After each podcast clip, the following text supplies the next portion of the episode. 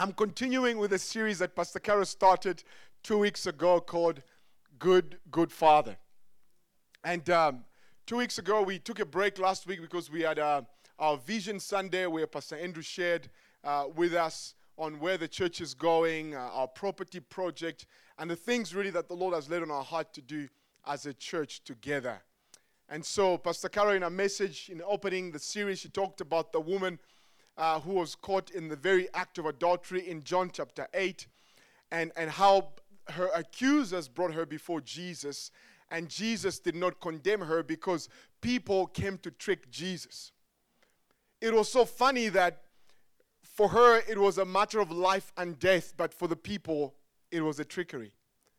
Like, how do you have the two people are coming to trick Jesus, and on the other hand, this woman is potentially going to be stoned?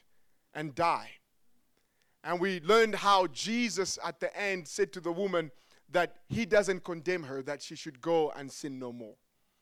And so today we're going to continue with that series and we're going to be talking about uh, a man that I think we know. If you've been around the Christian circle for some time, you might have heard of the name David, or maybe your parent named you David before you got saved and you wondered why.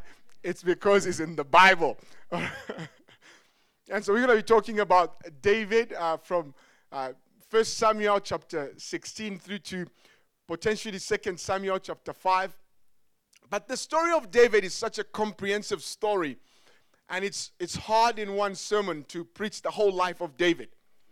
And so, in honor of Pastor Andrew's uh, Property Piggy project, I decided that we'll use three P's for our message today, or three or four P's. All right? But I'll mix it with cucumbers. well, that was for you, Pastor Andrew. So, anyway, so I'm going to dive straight into reading the word from um, 1 Samuel chapter 16. Now, it's a story of this is the time the Lord had rejected King Saul, who was the first king of Israel. Uh, that there was a prophet called Samuel who was uh, the biggest prophet at that time in Israel and uh, the Lord had used him to anoint King Saul. And so, this is where the story starts from um, 1 Samuel chapter 16, from verse 1. What I've done is that I've mixed up a quick, a few verses together, uh, but you can find all of them in 1 Samuel chapter 16. The Lord said to Samuel, How long will you mourn for Saul since I have rejected him as king over Israel? Fill your horn with oil and be on your way. I'm sending you to Jesse of Bethlehem. I have chosen one of his sons to be king. Samuel did what the Lord said. When he arrived at Bethlehem, the elders of the town trembled when they met him. They asked, Do you come in peace? Samuel replied, Yes, in peace I have come to sacrifice to the Lord. Consecrate yourselves and come to this sacrifice with me. Then he consecrated Jesse and his sons and invited them to the sacrifice. And the story continues later on in chapter 16. So he asked Jesse, Are these all the sons you have? They still the youngest, Jesse answered. He is tending the sheep. Samuel said, Send for him. We will not sit down until he arrives. So he sent for him and had him brought in. He was glowing with health and had a fine appearance. Sounds like Mike. And um, s- sorry, I was just reading the Bible. Yeah.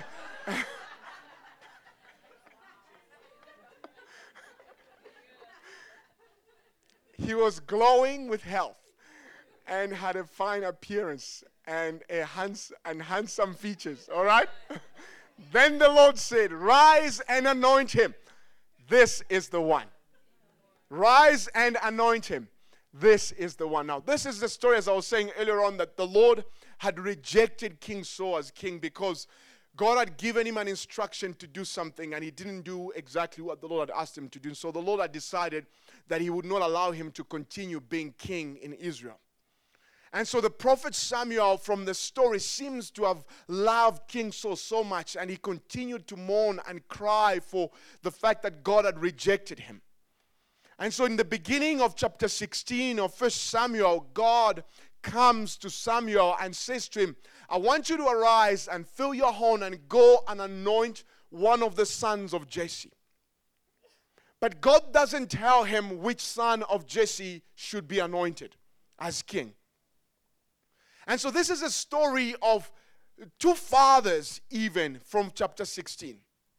One is the natural father of David, who is Jesse, and the heavenly father of David, who is God. And both of them are portrayed in this story. And so the one who is God has orchestrated this whole thing. He is the one that spoke to the prophet to go and anoint him. And David doesn't know what the heavenly father has prepared and is planning in the background for him. But there's also a natural father who, in the story, has his own preferences amongst the children that he has. He has some sons that he thinks are strong enough and deserving of becoming kings in Israel. And David was not one of them that he deemed to be one that would be suitable to be king. And so the prophet uh, gets to town. Now, it was a big thing for the prophet to come to your town. And so the elders of the town, who were the leaders of the town, when they heard that the prophet has arrived, they asked him, Prophet, have you come in peace here? Is there, is there anything we need to know why you are here? Why are you here? He said to them, Listen, I'm here, I'm here in peace, and I'm here because the Lord has me on an assignment. I want you to consecrate yourselves, which just meant keep yourself pure, you know, and it also included just wash yourself physically, just like get water and wash yourself and be clean so that we can present ourselves before the Lord and sacrifice to Him. And then Samuel himself consecrated the sons of Jesse. And so the story continues as Samuel is beginning the process of anointing the new king of Israel. Probably he's, he's got his own views of who should be king. And so Jesse brought seven of his sons, and David was not included in the sons that were brought before Samuel. And so the first son is presented to Samuel. And Samuel looks at the son. Even the prophet himself says, this indeed must be the one that the Lord has chosen. Because his physique was second to none. He looked tall, he looked like he was a strong man. And the Lord said to him, Listen, I don't look at the outside appearance, but I look at the heart. I have not chosen him. And so the whole process continues until the seventh son passes by and the prophet Samuel has not been instructed by God to anoint them. And so he's puzzled, probably is beginning to wonder if he heard God correctly. Because all the seven sons that were consecrated had been brought before him, and none of them qualified to be anointed as new king in Israel. And so then Samuel asked, Is there anybody else left amongst your sons that Maybe we should bring them also before here. Maybe the Lord has chosen them. And so they bring David. It's fascinating because David was not consecrated together with the other sons. Because if he was consecrated, he would not be tending the sheep at this time because that would be unclean. And so David is outside with the sheep when his brothers are being almost potentially anointed as kings. He's been overlooked. I don't know why his natural dad decided to overlook him. I don't know why his natural dad thought David is not fitting to be king. I don't know why he was ignored by his natural father. And he says to David, David, come in now. When I think and I picture this story, I don't know how you grew up as a young girl or a young boy, but if we had a visitor that was prominent that visited our house, that day all of us would be clean very early before the usual time. because we being clean was a reflection of our parents. And so if we if we have a visitor coming, if They're arriving at 10, all of us by 7, we're clean, we're smelling good. We're like, when we say hi, uncle, or hi, aunt, it means we're clean and we've been washed. If you happened to not have washed yourself by the time the aunt arrived at home, you, you have to hide until they've left or something. Or you have to sneak your way into the house somewhere until you're clean to come and say hello to them. Here is the prophet who had arrived, who was a prominent person in Israel. And David is probably stinking and he's unclean and he hasn't been consecrated. And he has to find himself standing in the presence of the prophet who has come to anoint the next king.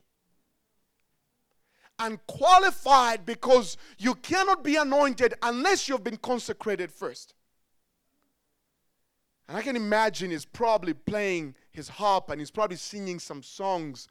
I don't know if he's singing a song that's popular or a song that he was just composing right there in the moment.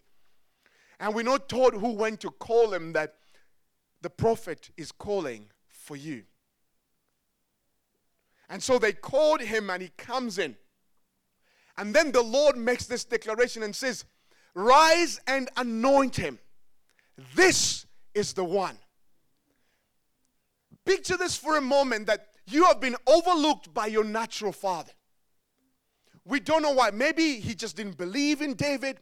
Maybe because he wasn't too confident of David's looks that he would be deserving of being king.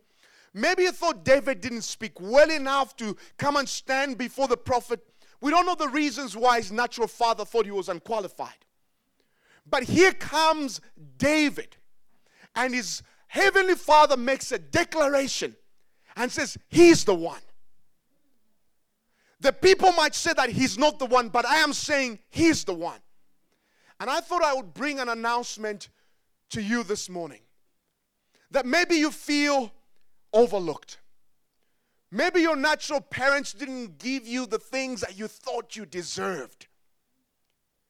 Maybe you felt like you doubted yourself or somebody doubted you and therefore they didn't give you the opportunity you thought you deserved. But I'm here to tell you that you are the one. That your heavenly Father is saying, You are the one. You are the one that He has chosen to do exactly what He has called you to do. There's no somebody better or anyone else, but you are the one that He has chosen to do exactly what He's called you to do. He says to Samuel, says, He is the one, anoint him, because He's the one that I have chosen to be king in Israel. That probably was an awkward moment. Have you, I don't know if you've been in a place where people thought you weren't going to get that, whatever that is. Whether it's a marriage, whether it's a job, whether it, whatever people thought you didn't qualify for. Something that you were overlooked for. And in the presence of those very people, you get it. It becomes an awkward moment because then I don't know whether I should congratulate you or, or whether I should say sorry that I didn't invite you. Like, I, what should my reaction be? Should I say sorry that we, we didn't know you we were going to be king? And probably it was an awkward moment for David's father in the moment, like, son, uh, I'm sorry, but I thought you didn't deserve to be here. Or, or maybe he had to say, Congratulations, son. Uh, well, God loves you so much, he qualified you. But that is what the goodness of God does to us. Is that he qualifies us for his promise. When we feel unqualified, when we feel uninvited to a platform, he qualifies us for his promises. And that's what the Father does. And so the story of David continues. David leaves that place, and it must be it must be an amazing feeling, but at the same time, a daunting responsibility. Because you know that there is a current king who's there, but you are the one who's been anointed to be the next king. How do you live your life in this interim place where you not king yet, but you carrying the anointing of kingship? The, the actual king doesn't know that you have been anointed, and so you somehow have to hide this thing. And so David begins to live his life. He continues to serve his father natural father. He continues to look after the sheep of his father. And this one time, after the Spirit of the Lord, the Bible says, had departed from King Saul, an evil spirit started tormenting the king. And one of the servants of the king approached him and said, King, we're going to call for a musician for you. Someone who's going to sing songs when this tormenting spirit comes upon you. And when they sing those songs, those evil spirits will flee from you. And the king said, Please bring that man here to do exactly that. And I'm, I was thinking, I've never been a recruitment agent, but I've, I've met people in who are recruitment agents. And, but imagine you have to find a candidate for the king who has to compete against the entire kingdom. You, you, you're going to look for someone who is very well qualified to play for the king. You're not just going to look for someone you know that you know, could potentially play. You're looking for someone who can really play. All right?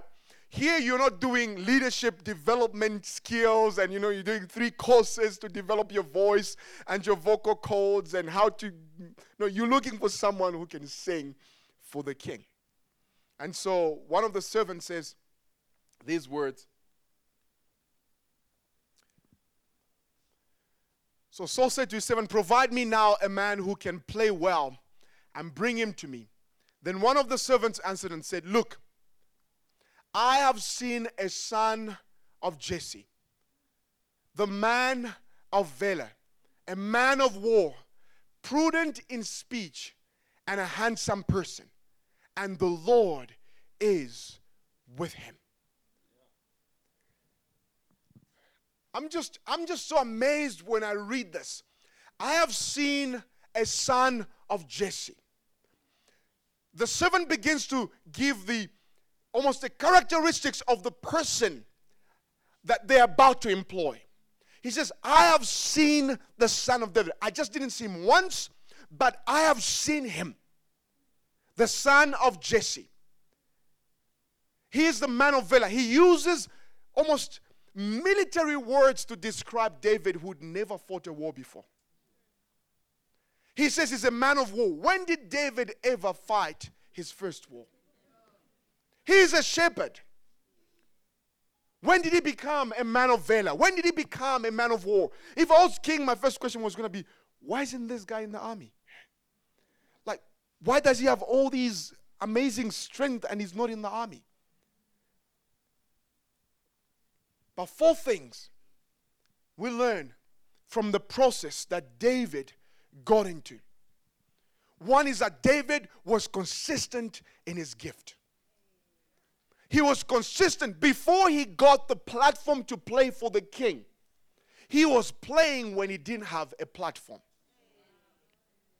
And sometimes in the process, we overlook the little things that we do in the process because we are waiting for the big opportunities to come. Whereas it's in the process when we do the little things that the people notice and create the bigger platform that we desire. He says, I have seen David. I have seen him. When he's tending the sheep of his father, I have seen him play. There's no rapport between, between being a shepherd and being a musician, but I know David has this gift and he's practicing and he's working on it. But he says David was also a man of war. He had capabilities. He had strengths that David was practicing how to fight in the process because he knew he carried the anointing to be king one day. And he knew that kings would fight. And he was practicing his skills, he was practicing his fighting abilities because he knew that he was carrying the anointing of kingship on his life. And how many times, sometimes we forget to practice our craft in the process because we are waiting for that day that will come and we all don't know when that day will come. David became a man of valor whilst he was still a shepherd. He became a man of war whilst still serving his father. He didn't become a man of war when he became king, but when he was still a shepherd. And so This is what the Lord does in the process. Is that the Lord prepares us in the process. When David qualified for the promise because of the mercy of God, God started preparing him in the process. See what the process does? The process is that the process prepares us for the next phase of life, which I'll mention in a moment. When you give birth to a dream prematurely, that external exposure can kill that dream very easily. Because giving birth to something prematurely before it has fully developed its capabilities to withstand external pressure, that external pressure can crush it. And therefore, preparation is important, and God prepares us there in the process. And so, so the third P is this one prominence. And after this, then, in chapter 17 of 1 Samuel, David started doing, going back to the king and going back to serve his father. So he was doing two jobs at the same time. This one time, his father sends him to go and give food to his brothers. And so he gets to his brothers and he notices that there's this big enemy who has been terrorizing the people of God called Goliath. To summarize the story, David is taken before King Saul because he wants to confront this national enemy. Because Goliath was not a personal enemy, he was a national enemy. He was a person that terrorized the entire nation of Israel. And so David gets to the king. When he leaves the king's court, the Bible says this, which I found to be so profound, that the king asked his servant, Whose son is this? And I wondered, I said, How can David serve as a personal musician for the king? How can David go as far as becoming an armor bearer for the king? And yet the king never gave him the recognition he deserved. How come the king is again asking about the name of David and whose father, whose son David is? If David had served the king so faithfully over these many months or many years. Sometimes in the process, natural kings will overlook you, but your heavenly king would never. Natural kings will not give you the recognition perhaps that you deserve because of what you've done. But you're understanding that, hey, listen, I have another father, I have another king. King Saul asked, whose son is this? And they told him that this is the son of Jesse, David. And so David says, I want to fight this man, Goliath. The king looks at him and despises him and says, You are just a boy. You cannot fight this man. He's been fighting from the time he was a boy. You cannot fight him. And David, you, I wish I was in that room to listen to the insistence of David.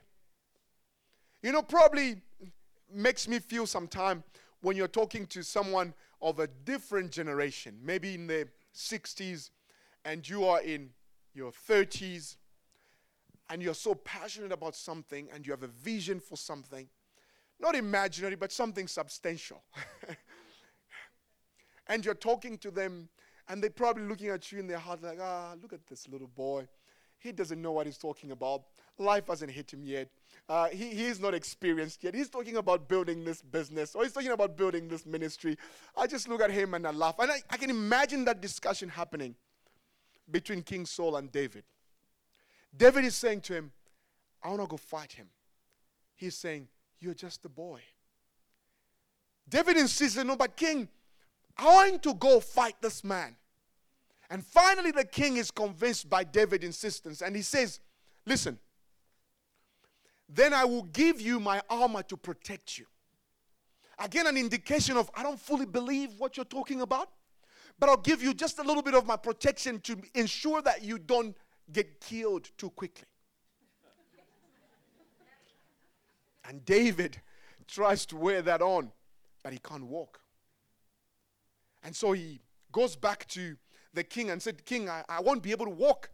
And then he says something profound. He says, King, when I was a shepherd beyond the sheep of my dad, a lion would come and grab a lamb from me. I would go after it, and I would grab the lamb from the lion. And I, when the lion would try to come after me, I would kill it. The same God who gave me victory over the lion and the bear is going to give me victory over this uncircumcised Philistine.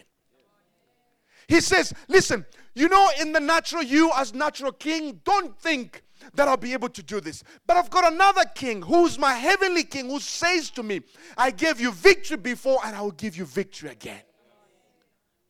He says, I have another king who thinks I'm better, I'm deserving, who thinks I can do it.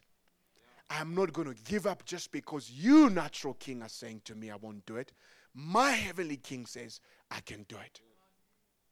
And so David kills Goliath, and David becomes now a popular person. Another awkward moment. The king was doubting his capabilities. Now he's bringing the head of an enemy. The entire army is like, guys, we just, this boy.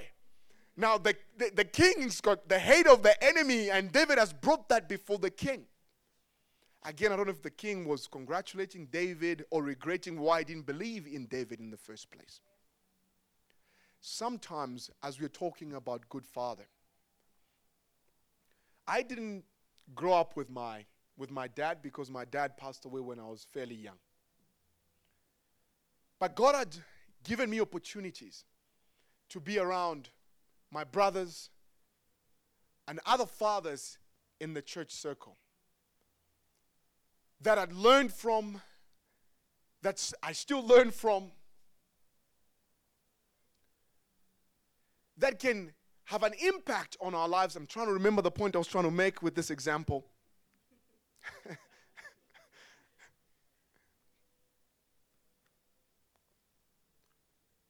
but here's what I wanted to say on this point that although Saul didn't believe in David, there were people around David who believed in him. Maybe you didn't grow up with a dad who fully believed in you, empowered you, and encouraged you to go for your dreams. But God has always placed people around you to do that job. It's not the same as your natural dad if they were there. But God has always placed people around you to do that for you. At one point in my life, I realized that you've got to come to a place where you count the cost of remaining in the regrets of not having a dad versus accepting the reality that God has placed people around you and go and pursue your dreams. And sometimes the cost of remaining in the pain and the sorrow of not having or of not having a dad or maybe not having had a good dad cost you more, cost you time, cost you sleep or oh, nights rather, because you have sleepless nights, because you you you're always wondering where he was, what he could have done. And rather to redirect that energy, not to minimize the pain of it, but to redirect that energy to focusing on the men and the women that God has placed around you and say, I'm going to go and pursue my dream. Because there's a heavenly Father who believes in you. And sometimes the way the Heavenly Father who believes in you speaks to you is through the people that He has placed around you. And so David becomes king and then he becomes a popular guy amongst women. You know, it's, it's, it's, it's natural. You know, he was, he was handsome, he was good looking, and, and, and then he becomes a popular guy, and then women started singing songs for him. And so, this one time they were singing songs and they started ascribing to David tens of thousands and to Saul only thousands. And now you have David who's now becoming this popular guy amongst, you know, the ladies, and King Saul is only getting less of that. And that creates and becomes the beginning of the conflict between Saul and David. And so David has to start running for his life and running for his life until 2 Samuel chapter 2, when David finally becomes king in Judah. And then 2 Samuel chapter 5, he becomes king over the entire nation of Israel. And this is what happened. Sorry, did I delete my. There we go. Yes, thank you. when the Philistines heard that David had been anointed king over Israel, they went up in full force to search for him. But David heard about it and went down to the stronghold. When the Philistines, the moment David becomes king, opposition arises. The Philistines went attacking David when he was running from cave to cave, but the moment he becomes king, opposition arises. In the place of our prominence, we are going to encounter opposition. And sometimes, in fact, most of the time, it has nothing to do with you, it has everything to do with the anointing that you carry. Because the moment David becomes king, opposition arises. When you went a manager yet, all your colleagues loved you. They talked to you about the CEO. They just, it was fun to be around them. The moment you were promoted, uh, you are living in isolation. it's because it has nothing to do with you. The anointing you carry attracts opposition. And so when, when they heard that David became king, they started coming after him in full force. There are three things I want to close with from the life of David in terms of his prominence. One is opposition. And David was able to overcome the opposition because he allowed himself to go through the process. Because the preparation in the process prepares you for the opposition in your prominence. And if you skip the preparation in the process when you are encountered or confronted with the opposition, your prominence, you don't know how to fight it because you never allowed yourself to go through the process and be prepared for the opposition. And the second thing in the prominence is that there is temptation. David, at this point in chapter, chapter 2, the Bible says that David at that time already had six wives. And then when he was anointed king, he took more concubines. And this was all under the age of 30 when he was having these six wives. And then he takes more concubines. In the place of prominence, you're going to confront temptation. And it's not just temptation to fall into sexual sin, it's temptation to steal the company money for your personal enrichment. It's a temptation to do things that violate your values and are inconsistent with the plans of God for your life. The temptation and the prominence. And the last thing is responsibility. And David had the responsibility. In 2 Samuel, I think chapter 15, somewhere there, but we can verify. When kings were supposed to go to war, David decided to abdicate his personal responsibility and refuses to go to war. And so, by refusing to go to war, he happens to be passing through the roof and he sees this lady having a shower. And he loved her. And he was willing to do everything to get her, even after he found out that she was someone else's wife. When you refuse to do and take responsibility in your prominence, there are always consequences to your lack of responsibility. Because of his passive leadership, his kingdom started to crumble. Imagine as a king, you have been caught with someone else's wife. And then you didn't reveal that thing to people. God showed it to Prophet Nathan to come and rebuke you about it. because you were hiding. He wanted to hide the entire story that the husband of that woman died while in battle. And the prophet comes to him and says, King, you have done this. Now imagine you are sitting on this throne with all the prominence and all the glory, and somebody tells you you have murdered someone and you have taken someone else's wife. His life is messed up. He makes mistakes. His family is disoriented. His son rapes sis- his sister. His own, his own son, Absalom, overthrows him for a period from his throne.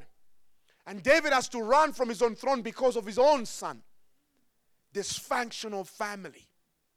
Things are beginning to break in David's life because he refused to take responsibility. But again, we have a God who is full of mercy, who restores David from his place of fallenness. Which is my last piece that God restores us for his purpose.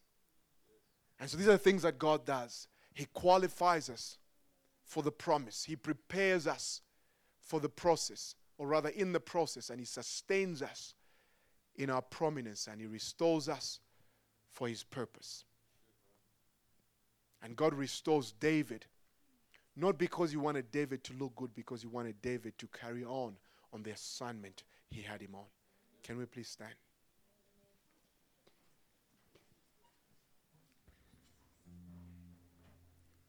And I want to say this to you today. If you feel you feel rather unqualified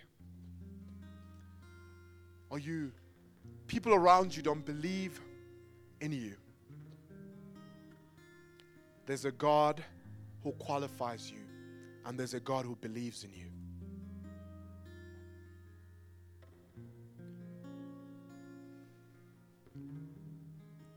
And I want to remind you this morning that if you're here and you feel like almost the last part of the life of David, where he'd wronged God and people so much, such that unless God restored him, there was no hope for him. Maybe your marriage is going through a hard time because of your own mistakes. Maybe you're not working right now because of your own mistakes.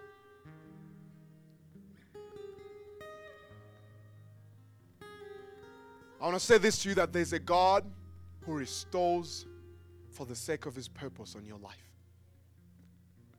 And He's here today to do exactly that for you.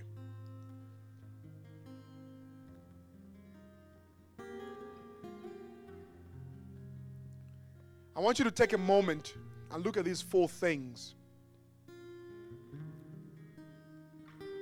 I want you to invite God in whatever phase of life that you find yourself in if you need Him to restore you, I want you to begin and say, Lord, restore my life, restore me.